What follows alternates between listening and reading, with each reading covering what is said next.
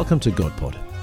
This is a podcast from St Paul's Theological Centre based in Holy Trinity Brompton here in London.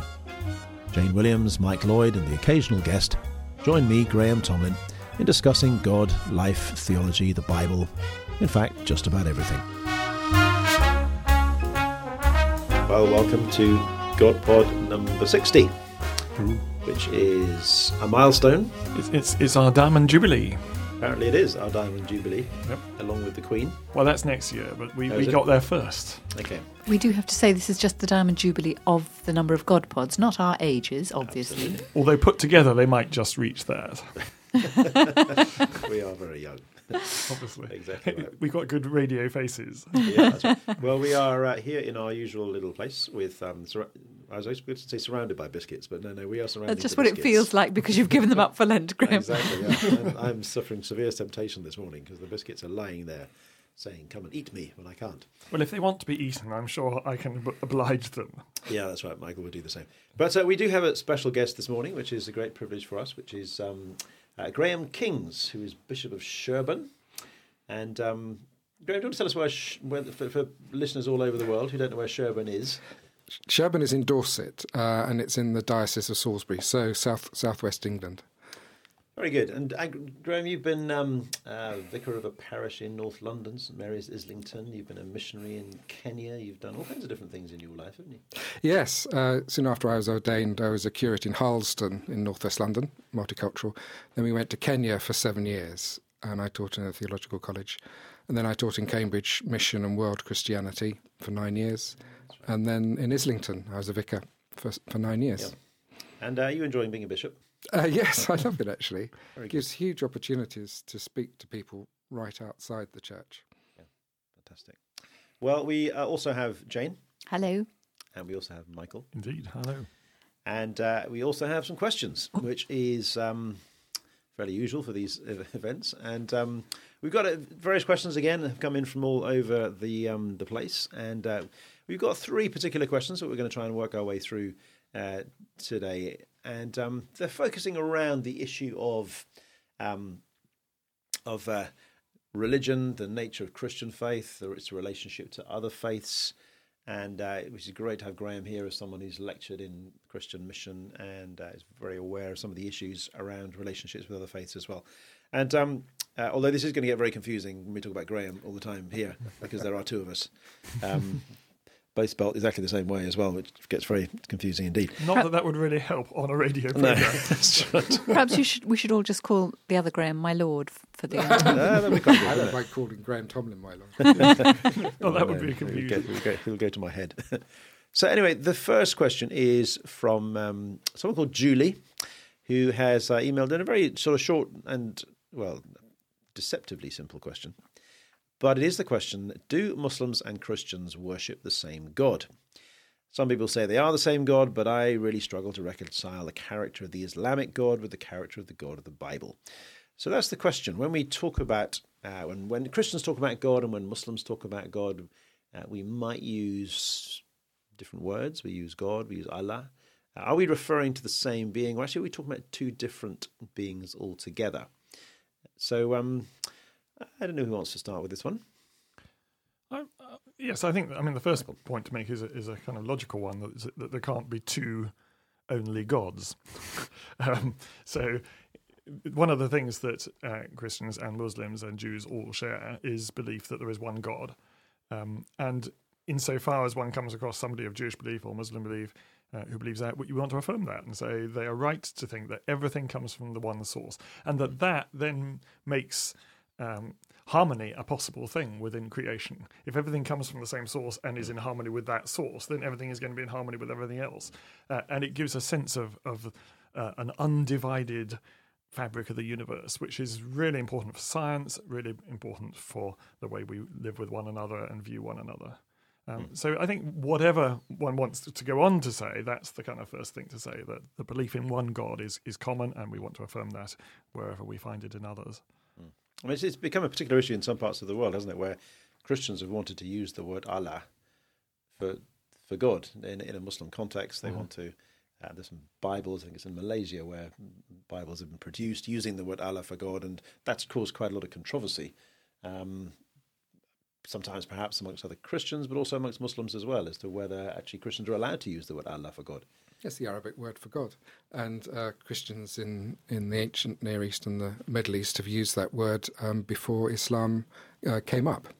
Uh, so it, it, means God. Um, a key thing, I think, is when a Muslim um, becomes a Christian. Does he or she change her God or his God? And if you talk to um, Muslims who have become Christians, and over the centuries there have been thousands and thousands, um, they don't. Uh, but they see in God something something very new. Um, uh, that God is much closer, and that God is focused uh, in His Son. So it's not a question so much as, as changing your God if you if you become a Christian, as seeing God in a, in a new way. Um, and similarly, when, when I was in Kenya, I talked to African traditional religionists, and they would worship the God of their fathers. And um, when they came to faith in Jesus, they didn't change their God, but they saw him in a new way, focused uh, in Jesus. And the, the model we have in, in the Old Testament, of course, is is of Jewish people believing in one God that completely affirmed and continued in the New Testament. Um, and the God of Abraham, Isaac, and Jacob is revealed as also the God and Father of our Lord Jesus Christ. Um, it's not a sense that there's a new God here, uh, although some more extreme and heretical ultimately deemed to be heretical groups began to think in those ways. The Gnostic heresy began to think of, of two different gods, but but the scriptures, the New Testament is quite clear. It seems to me that it's the same God, but now known more fully and more. And sim- similarly, uh, between Abraham and, and Moses, Exodus six three, the God of Abraham, Isaac, and uh, Jacob is revealed as Yahweh. So El Shaddai, um, uh, the name Abraham used for God, God Almighty, is the same God as Yahweh. But then the difference is with Baal, mm. because Baal is not the same God. Mm-hmm. And there was a huge, you can see the debate in the Old Testament, and some thought he was. Yeah, I guess that's right. And, and yes, there are other El Elyon is one of the other words for God that's used earlier on, which seems to have been a, a kind of sort of Jebusite God, which was then sort of incorporated into the same word was used for the, for, for Yahweh. Mm. And so there's something going on there in the Old Testament about that too. I suppose the, the other aspect is looking at it from a, from a sort of Islamic point of view. Of course, the Quran talks about Jews and Christians as being people of the book, and uh, there is a, a kind of assumption in there that they are. There is a recognition that they are also, you know, that Muslims believe that Christians and Jews are worshipping the same God, but they think deficiently. Mm. And so, uh, from both sides, there, there's a bit of convergence um, to say that actually we are talking about the same God. But I guess the question is, and probably this is the question uh, Julie's asking here, is that when you go beyond that to start describing this God, we do end up saying some quite different things. Yes, and a key thing is what was God doing um, before he made the universe? Mm-hmm. Um, I, I, do question and answer session in primary schools and uh, and sixth forms, and uh, that sometimes comes up, and it brings in the the idea of the Trinity. And I say God was loving in a Christian viewpoint. God was loving before He made anything, and there was the Father, the Son, and the Holy Spirit. Love circulated amongst them. One God, but three persons. Um, in an Islamic view, you, you can't say that because um, there is no, there isn't another. There's nothing to love. To love, yeah. Yes. I suppose even a, from a Christian point of view, you can't really say that, can you? Because before time was invented, there was no before. Yes. Um, so yes. if if time is part of the created universe rather than part of ultimate reality, whatever that is, um, but but yes, I, it's an when interesting. primary question. school kids, you probably you right. probably don't want to go there. but you can you can say that, that. that the, the, Trinity enables Christians to say that God is intrinsically loving, in, indeed intrinsically love, in a way that perhaps other ways of viewing Him yes. would find it harder to articulate. And there is a kind of lazy way of saying that um, all gods are the same. That there's mm. only one God, and that means mm. that that God is ultimately the same. And and, and to try and elide all the differences between um, the major world religions, which I think none of us uh, adherents of those religions would welcome, mm. um, because it's usually a, a, kind of, as you say, a lazy yeah. secularist yeah. sort of imposition upon faith to say, "Oh, well, you're all saying the same thing, really." And actually, probably all the religions want to say, actually, no, we're not saying the same no. thing. Listen. exactly. it's often the figure of Jesus Christ that focuses yeah. that difference. Yeah, yeah, yeah. Um, and I guess that, that's right, because the. Um, I mean, that's really a question related to it is the whole thing of how, um, you know, it, it, to what extent is the God of the Old Testament the same as the God of the New Testament? Because in one sense, obviously, we want to say yes, there's a continuity there, but we do know the God of the New Testament in a, you know, we, we use different language. For example, the New Testament doesn't.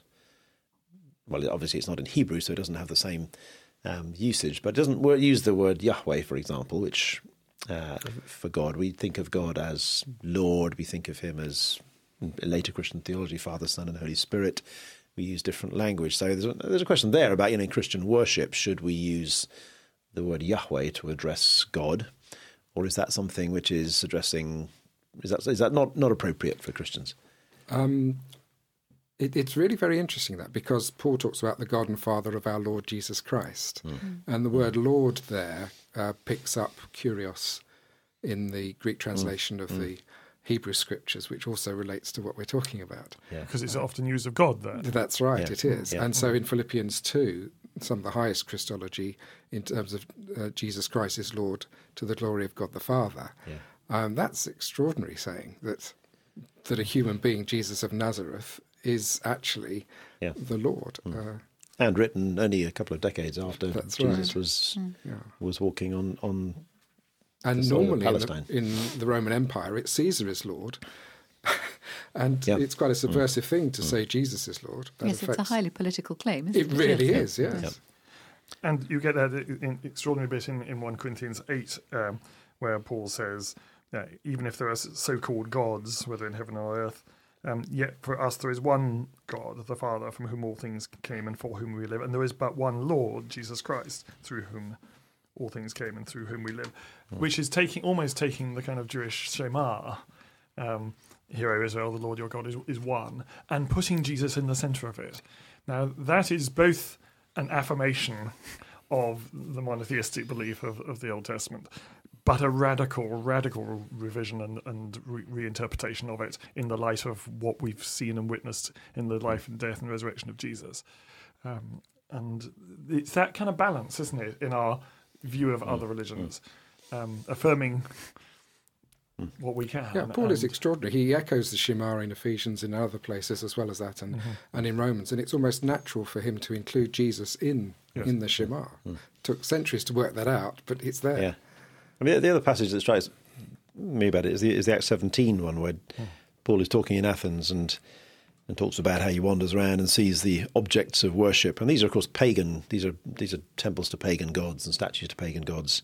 And he says, "I found this altar with the inscription to an unknown god. Now, what you worship is something unknown.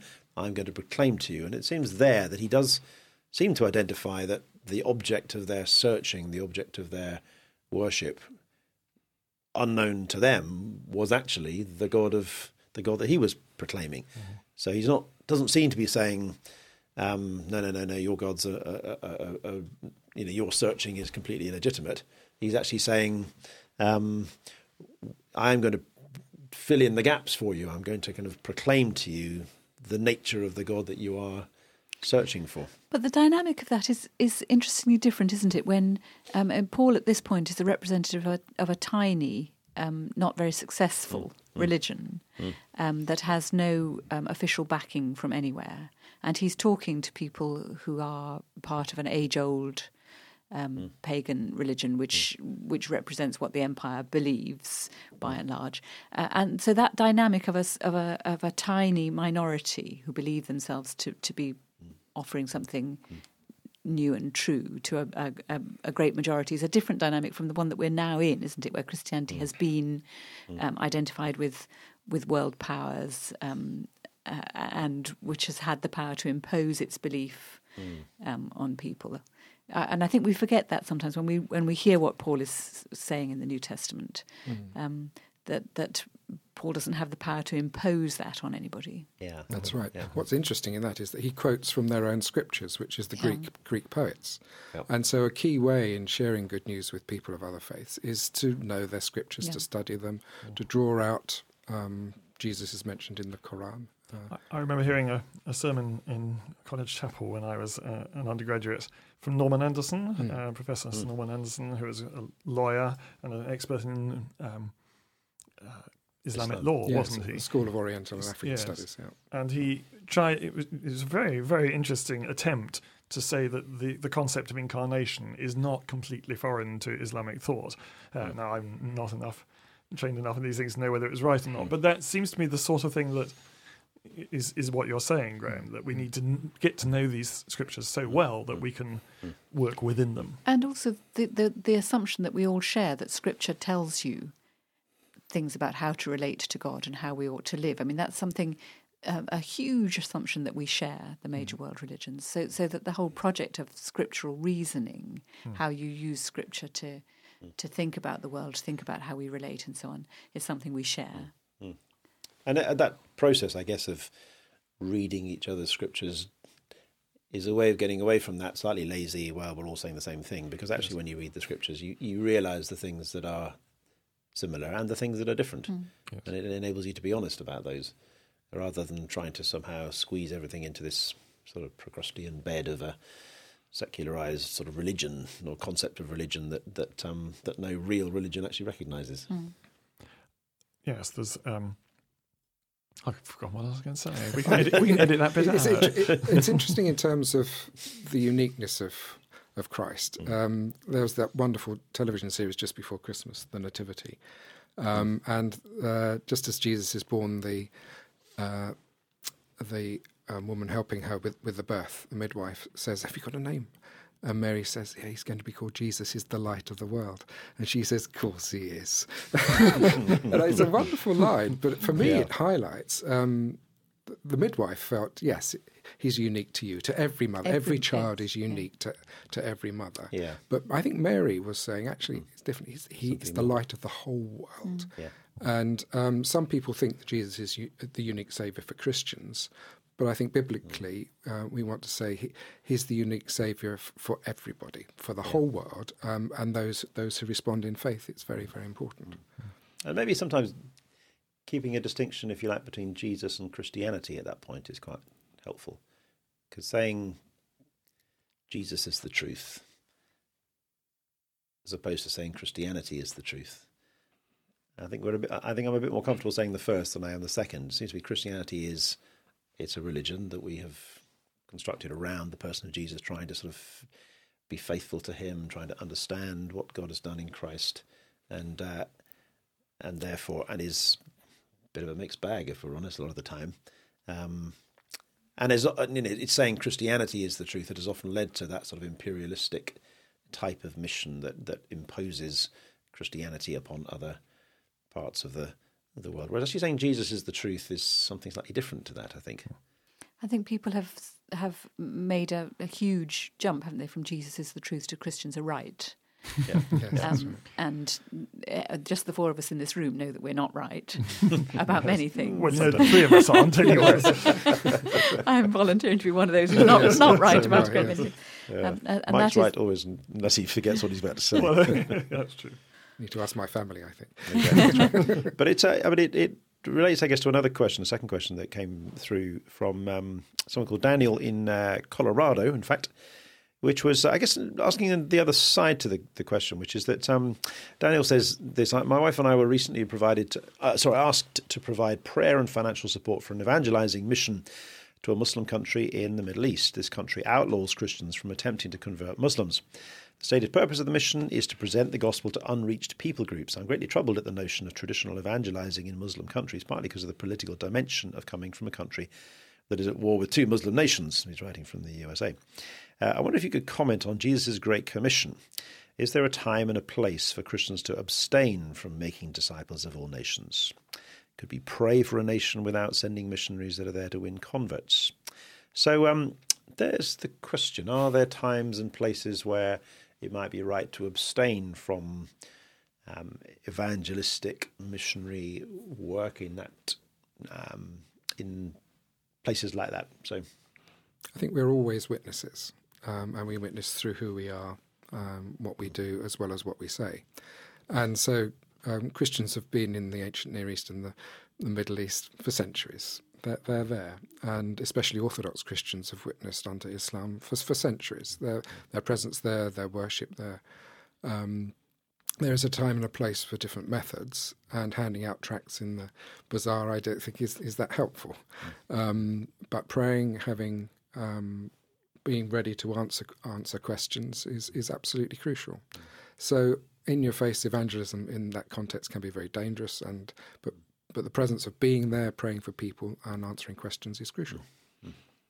I've seen um, in some of my travels, um, for example, in West Africa, that that there were extremely good and productive relationships between Christians and Muslims in parts of West Africa, where they worked together for the good of their country, and how and that balance has been increasingly disturbed by very um, gung ho kind of Christian evangelism. And I, so I think that the, the, point that Graham is making about what about what evangelism, what is constituted by evangelism, is a really important one. Mm.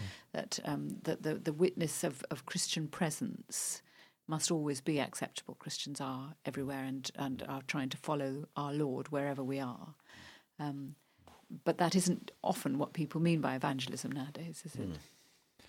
I was I don't know if any of you have seen the um, Human Planet series or any of those recently, but the, I was the same kind of question came to me watching that when they showed um, an Amazonian tribe um, previously unknown of, pre- completely uncontacted, unfilmed, um, and they were very careful not to tell people where it was because they said the only chance of survival that they have is is, is of if they're left alone, mm. basically. Mm what does one do hmm. about that? Mm. Uh, because sometimes it is a matter of physical survival that once they come into contact with mm. West, Western people, they die from diseases that they, they have no hmm. immunity against.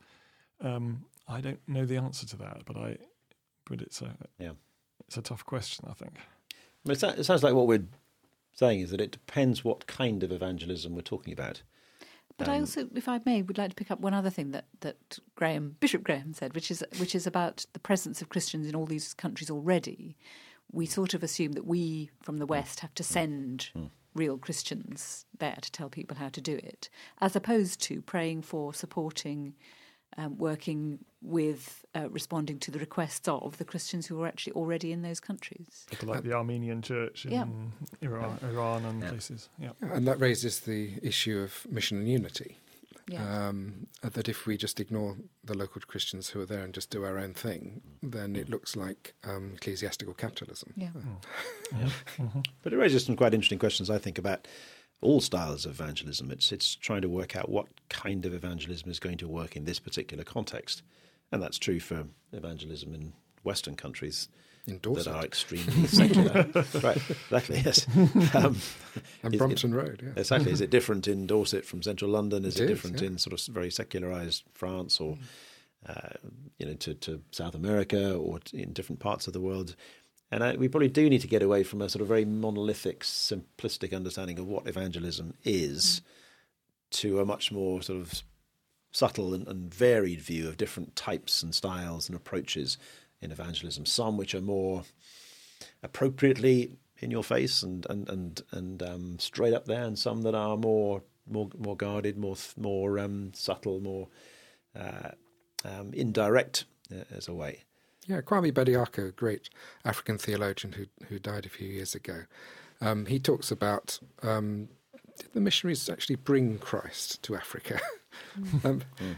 See there already, and, and being mm. unveiled mm. uh, is a, is a better way of looking at it. If if you imagine that missionaries actually bring Christ, then Christ becomes a portable God, and he becomes a sort of idol who can be carried around. Christ isn't like that. And presumably, that implies that there are places where he isn't exactly. at the moment. Yes. yes. Yeah. But if he is part of the single, the one God, then he must be omnipresent. It goes exactly back to Christology that yes. if he really is the Lord of the universe and mm. has been from all mm. eternity, mm. then yes, he's everywhere. Mm-hmm. mm-hmm. So the the divinity and the universality and the uniqueness all link in together because mm-hmm. the one God is one and unique and universal. Mm. Yeah, I was struck by a word that the early Christians often used to use for their relationship to the world around, which was the word confession. I was reading a text the other day. I can't remember who it was by. I think it was by um, Cyprian. That's right. He was talking about confessors and confessing, and I thought when I first read it, I think it meant confessing your sins, and I realised after a while he wasn't talking about that at all. He was talking about confessing, which is testifying. Mm.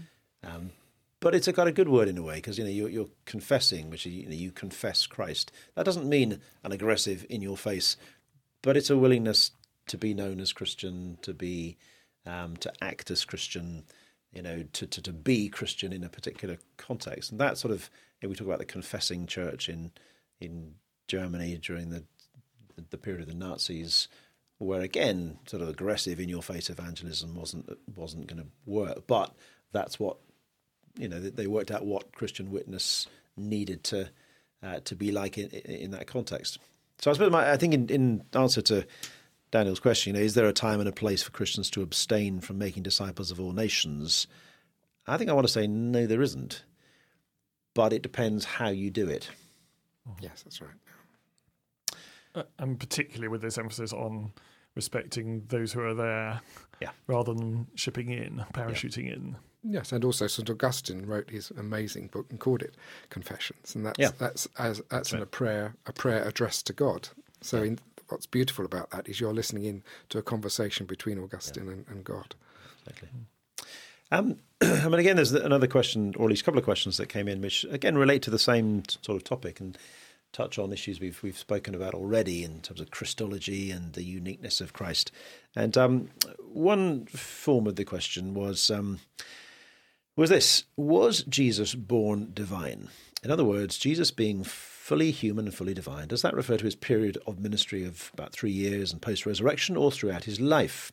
If it's for his whole life, why didn't he start teaching and doing miracles earlier? And what was his spirit? What was the spirit descending at the baptism by John about? Or was it that? Was it that when he became divine? Um, sorry, mm, start that again. If he became divine, what about the immaculate conception, the virgin birth, and everything else? So there's a question of you know was Jesus divine from birth? And then of course that raises the question: well, what does that actually mean? What does it mean to say that Jesus has a divine baby, if he was? What does that actually look like? Did he know everything? Was he omniscient as a child? Um, was he omniscient as a uh, as an adult? And then there's a, another question. Uh, the first one is from someone called Peter. This is someone uh, called Adam, and um, Adam uh, Taylor is asking the question about personality. Our personality, uh, our personalities are shaped by our experiences in life. And uh, so, what do we say about Jesus' personality? Was that shaped by his experience in life? The Jesus age 30, is he different from the Jesus age 3? And what does that mean for the divinity of Christ and so on? So, What interesting questions. Wonderful. And they're linked. yeah. So, who wants to kick off on this one? The interesting thing is whether you can become divine. Um, Almost by definition. yes, that's right. Uh, and so I, I think uh, the Son of God has always existed um, from all eternity within the Trinity. Um, and so I don't think Jesus was adopted as a Son of God. There's this heresy of adoptionism later. Um, but I don't think that also means that he knew everything at the age of three. And uh, but also in when he grew up, he didn't know about helicopters. He didn't know about computers and things like that. He was a first century Jew. He was fully human in his context, and yet he was also fully divine. Uh, my favorite, one of my favorite verses is Luke two fifty two. When he was twelve, comes back from Jerusalem having got lost, is obedient to his parents uh, in Nazareth, and it says he Jesus grew in wisdom and stature, in favour with God and people. So he grew in three, in four areas, in his mind, body, and spirit, and community, and that picks up how Samuel grew. Uh, we see that in one Samuel one. Um, so Jesus, at the age of tw- 12, was growing in his mind and he was learning throughout his life. He actually learns, I think, from the Syrophoenician woman who challenges him. He learns from his context, he learns from his, he learned his language from his mother. He received everything from his mother milk and language and, and everything. And I think the danger of adoptionism, as you say, this view that Jesus kind of became God, is presumably then he was he was singled out because of something that he'd achieved. He got particularly good, and therefore God said, "Okay, I'll." Take you up into myself, kind of thing, and then Christianity becomes a religion of um, desert, of trying to prove yourself, of trying to be good enough, uh, and you get on a, that whole treadmill, which I think is pastorally and personally disastrous um, and exhausting, apart from anything else. But it is it's a very interesting sort of insight into God, isn't it? That we we we assume, uh, as our questioner does, that that God needs to be busy the whole time, you know, sorting things. Hmm. Whereas this sense that God actually thinks it's worth living with us. Hmm. That that all those years that look like a waste, what it's Jesus is what thirty before he Hmm. explodes onto the public stage. All those years of simply being human. Um, uh, how little value we give to that, and yet how absolutely vital it is. God thinks that's worth it. God thinks that's important part of being with us is actually to experience that that growth. It's very wasteful from our point of view, isn't it? When all those years God could have been, Jesus could have been sorting things out, but apparently God just doesn't think it's wasteful. There's an interesting text again in Hebrews 5 where it talks about um, Je- during the days of Jesus' life on earth, he offered up prayers and petitions with loud cries and tears to the one who could save him from death, and he was heard because of his reverent submission. Although he was a son, he learned obedience from what he suffered, and once made perfect, he became the source of eternal salvation for all who obey him. And um, I mean that that phrase there, although he was a son, he learned obedience from what he suffers suffered captures the, the dynamic, doesn't it? Because it says, you know, he was always the Son of God. Uh, it's not that he became the Son of God at a particular point. He always was from the very beginning the Son, just as we are all sons and daughters of our parents from the very beginning, from the moment we're, born. But Jesus also learned obedience through suffering. The suffering taught him um, things too, and that, and that you know once made perfect. And I suppose that's at that point. I mean, related to what you were saying, Jane, that God does seem to to take his time over things. He he enables things to to grow and to develop. He he even creation itself is presented to us not in complete form, perfect, yes, but not complete. It still has to grow. It still has to develop. We too are beings in progress. Um, we're not somehow trying to kind of find some perfection that we had at the beginning. We're trying to grow and mature into the people that that God wants us to be and that so there's there's that element of of growth and development that's built into creation. It's built into God's work amongst us. It's actually even built into the incarnation itself. It- it- um, human beings have a much longer infancy, childhood, than most other creatures. And I think the reason for that is because part of what makes us distinct and different from the animal world is our social ability. Uh, that is actually shapes who we are um, and enables us to do things, to be things that, that the animals can't aspire to. Um, and it's interesting that Jesus, therefore, has this long childhood, um, as every other human being does, because he needs the interactions and the relationships as we do to forge who he is.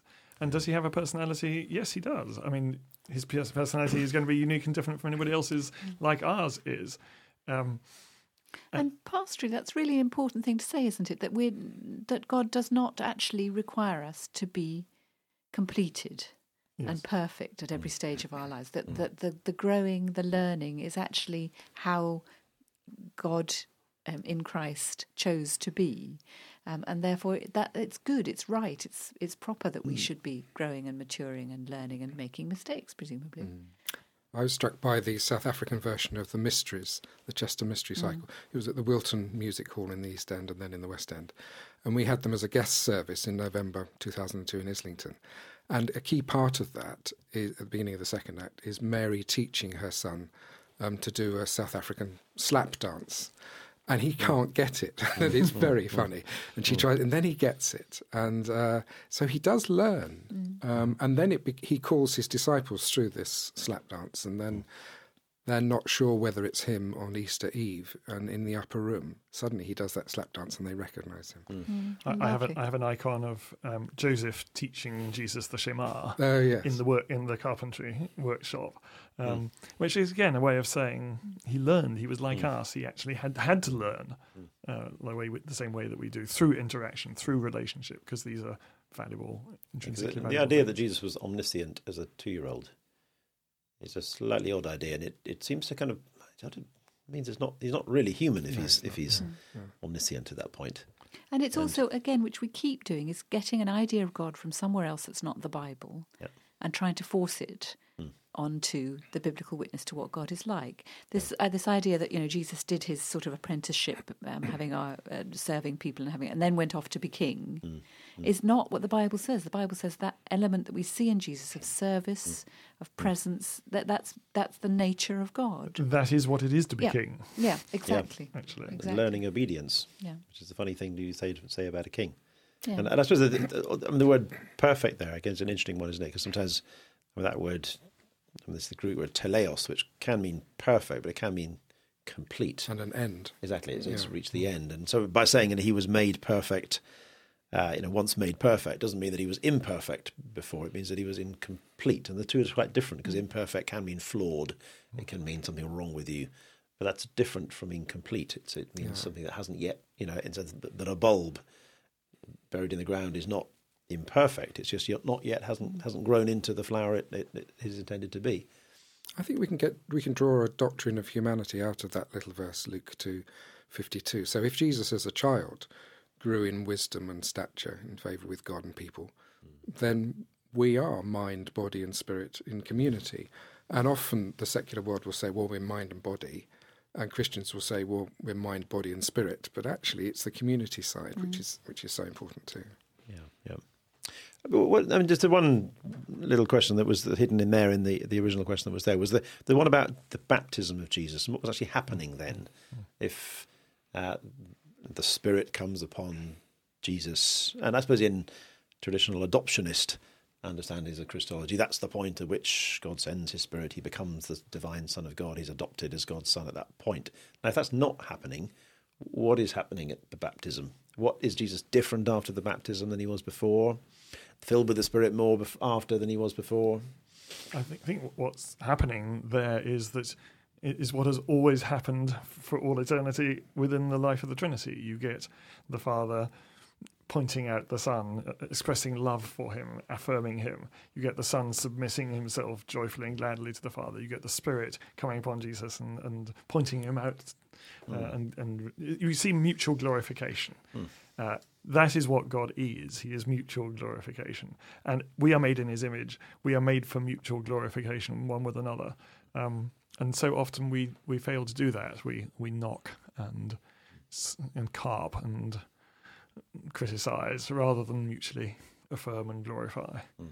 So is it a is it a sort of uh, an instance in time of something eternal? Is that what you're saying? A kind of think- I think- depiction of, of, of, of the nature of God in a particular moment? I think it might be the vocation.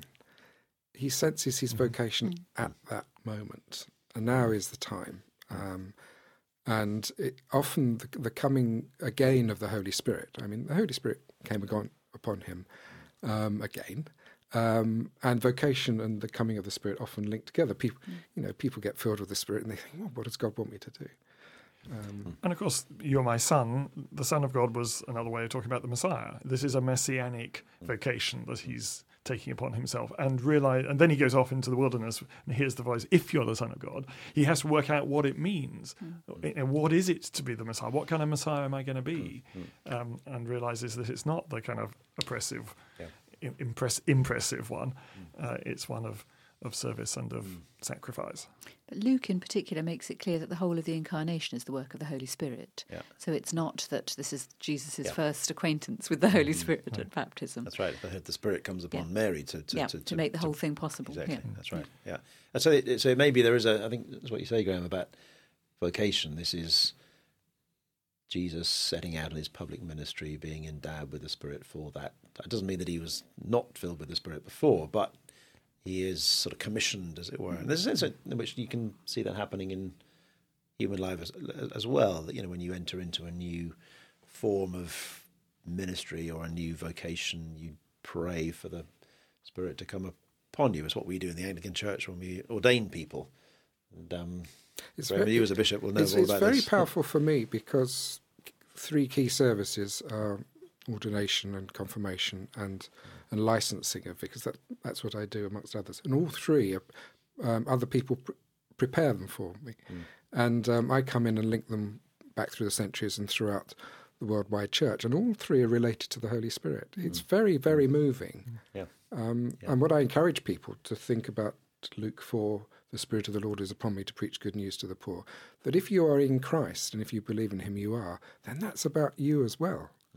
Mm. It's not just about Jesus over there, it's about you. And, and I think all too often we have an either or view of the Spirit. You either have him or you don't, kind of thing. Mm. And actually, this is suggesting Jesus had the Spirit, then he mm. received the Spirit in a new way for a particular s- task.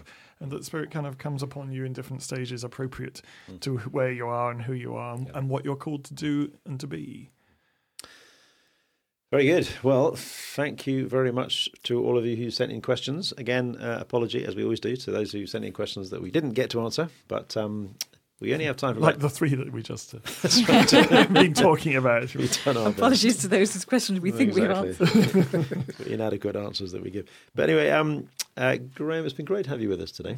I really enjoyed it. Thank you. Thank you so much for coming up from Sherborne, Dorset, and um, we, uh, uh, yeah, we're really very grateful to you for making, um, becoming part of God Pod number sixty. Our, what, what was it again? mate? Diamond Jubilee. Diamond Jubilee. Yeah. Yes, exactly. That's right. Yeah. Yeah. I imagine there will be street parties all over the All world. over the world, yes. Yes, if they can get past health and safety. Uh, so anyway, um, uh, nice to see you, Jane, Thank you. And you? and also Michael. Very good. Thank you. And we will be back again soon with uh, God Pod sixty one. But until then, goodbye. It's goodbye from him and it's goodbye from me. The two Grahams. That was GodPod, a podcast from the St Paul's Theological Centre. If you want to send us a question, just email it to godpod at htb.org.uk. We can't promise to answer all the questions you send in, but we'll certainly try. Until next time, goodbye.